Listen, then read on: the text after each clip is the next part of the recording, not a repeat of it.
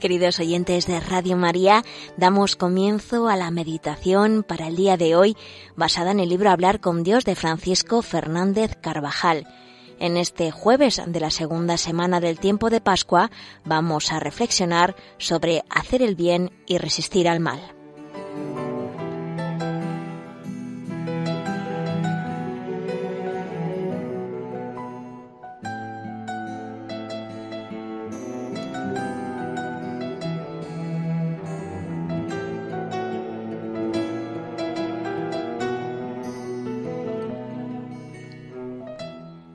A pesar de la severa prohibición del sumo sacerdote y del Sanedrín de que no volvieran a predicar y a enseñar de ningún modo en el nombre de Jesús, los apóstoles predicaban cada día con más libertad y entereza la doctrina de la fe. Y eran muchos los que se convertían y bautizaban. Entonces, nos narra la primera lectura de la misa, fueron llevados de nuevo al Sanedrín el sumo sacerdote les interrogó, ¿No os habíamos mandado expresamente que no enseñaseis en ese nombre? Pero vosotros habéis llenado Jerusalén con vuestra doctrina. Pedro y los apóstoles respondieron, Hay que obedecer a Dios antes que a los hombres, y siguieron anunciando la buena nueva. La resistencia de los apóstoles a obedecer los mandatos del Sanedrín no era orgullo, ni desconocimiento de sus deberes sociales con la autoridad legítima. Se oponen porque se les quiere imponer un mandato injusto que atenta a la ley de Dios. Recuerdan a sus jueces con valentía y sencillez que la obediencia a Dios es lo primero. Están convencidos de que no hay peligro para quienes temen a Dios, sino para quienes no lo temen y de que es peor cometer injusticia que padecerla. Los apóstoles demuestran con su conducta la firmeza en la fe, lo hondo que han calado las enseñanzas del Señor después de haber recibido el Espíritu Santo, y también lo que pesa en sus vidas, el honor de Dios.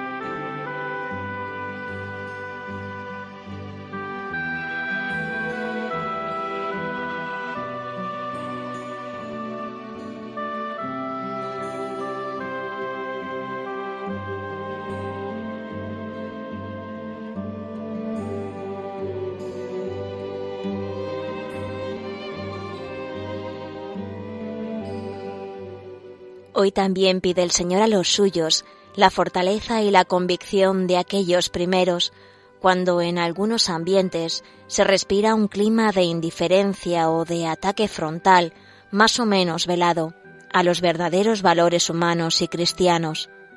La conciencia bien formada impulsará al cristiano a cumplir las leyes como el mejor de los ciudadanos, y le urgirá también a tomar posición respecto a las normas contrarias a la ley natural que pudieran alguna vez promulgarse. El Estado no es jurídicamente omnipotente, no es la fuente del bien y del mal. Es obligación de los católicos presentes en las instituciones, enseñan los obispos españoles, ejercer una acción crítica dentro de sus propias instituciones para que sus programas y actuaciones respondan cada vez mejor a las aspiraciones y criterios de la moral cristiana. En algunos casos puede resultar incluso obligatoria la objeción de conciencia frente a actuaciones o decisiones que sean directamente contradictorias con algún precepto de la moral cristiana. La protección efectiva de los bienes fundamentales de la persona el derecho a la vida desde la misma concepción, la protección del matrimonio y de la familia, la igualdad de oportunidades en la educación y en el trabajo, la libertad de enseñanza y de expresión, la libertad religiosa, la seguridad ciudadana, la contribución a la paz internacional y un largo etcétera, forman parte del bien común por el que deben luchar los cristianos.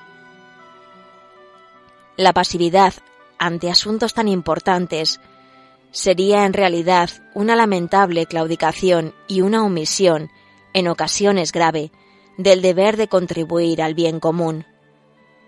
Entrarían dentro de esos pecados de omisión de los que, además de los de pensamiento, palabra y obra, pedimos perdón cada día al Señor al comienzo de la Santa Misa.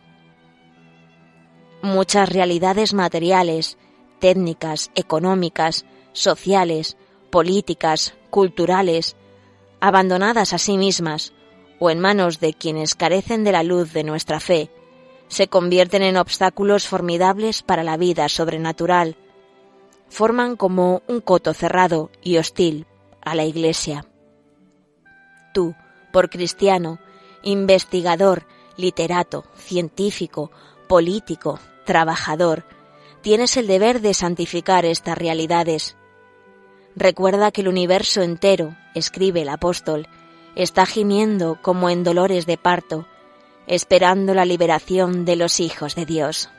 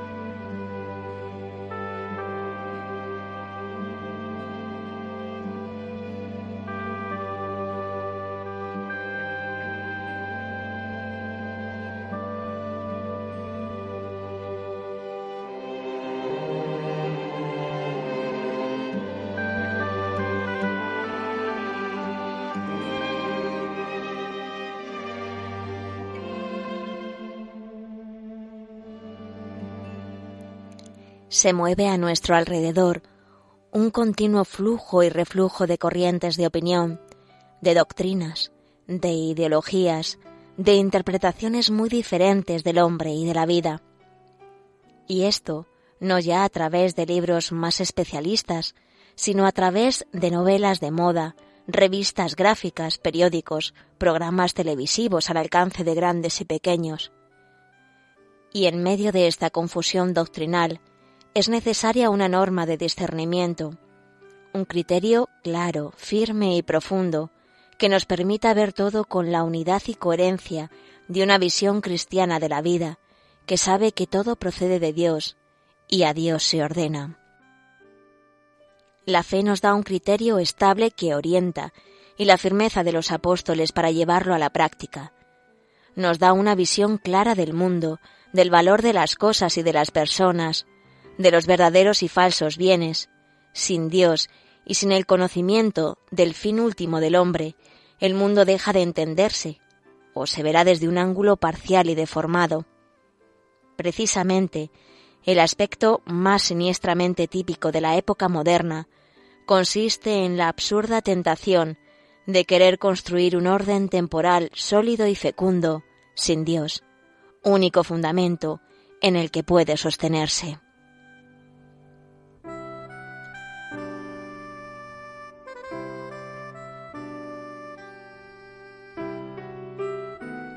El cristiano no debe prescindir de su fe en ninguna circunstancia. A confesionalismo, neutralidad, viejos mitos que intentan siempre remozarse. ¿Te has molestado en meditar lo absurdo que es dejar de ser católico al entrar en la universidad o en la asociación profesional o en la asamblea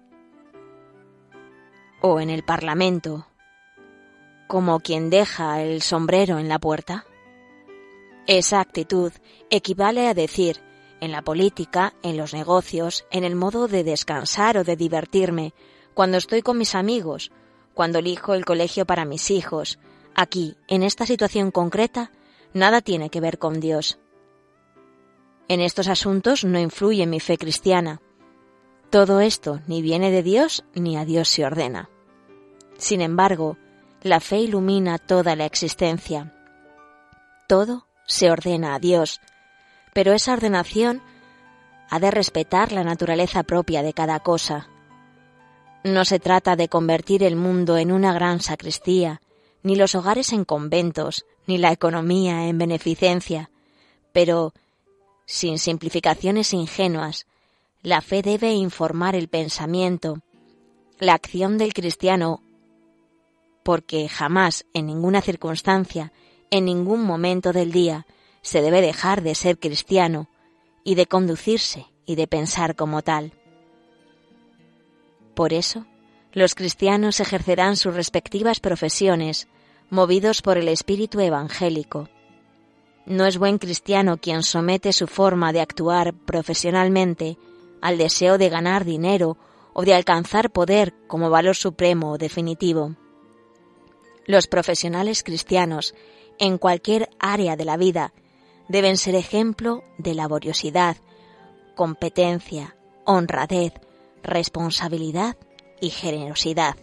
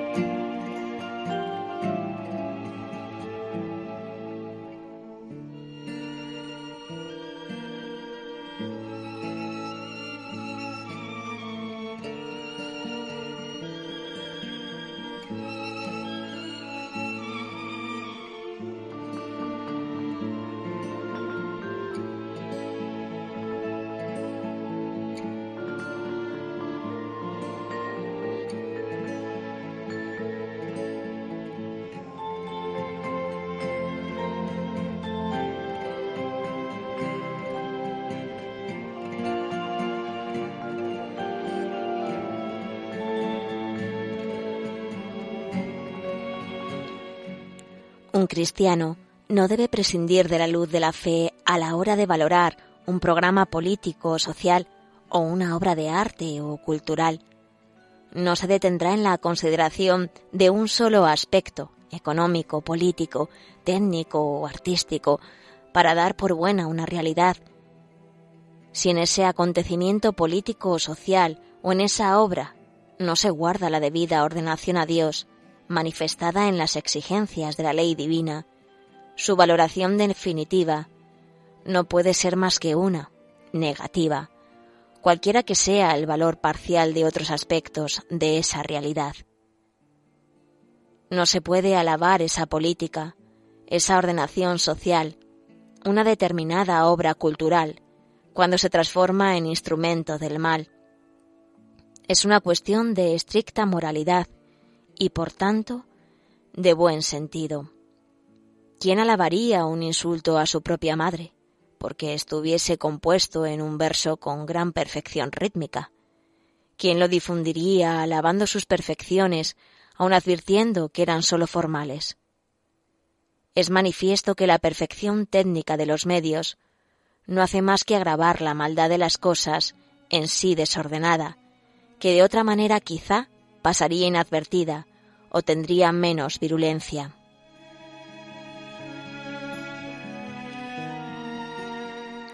Ante crímenes abominables, como calificaba el Concilio Vaticano II a los abortos, la conciencia cristiana rectamente formada exige no participar en su realización, desaconsejarlos vivamente, impedirlos si es posible, y además participar activamente por evitar o subsanar esa aberración moral en el ordenamiento jurídico.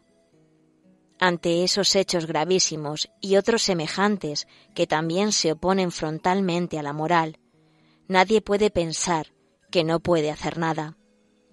Lo único que cada uno puede hacer, debe hacerlo, especialmente participar con sentido de responsabilidad en la vida pública.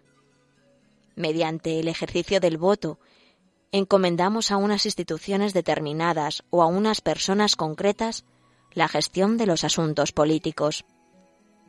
De esta decisión colectiva dependen aspectos muy importantes de la vida social, familiar y personal, no solamente en el orden económico y material, sino también en el moral. En las manos de todos, de cada uno, se actúa con sentido sobrenatural y sentido común, está la tarea de hacer de este mundo que Dios nos ha dado para habitar un lugar más humano y medio de santificación personal.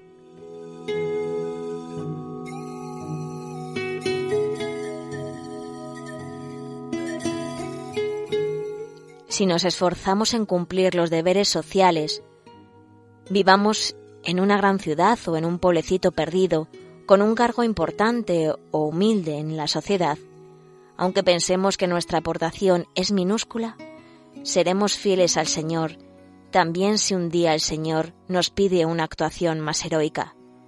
Quien es fiel en lo poco, lo es también en lo mucho.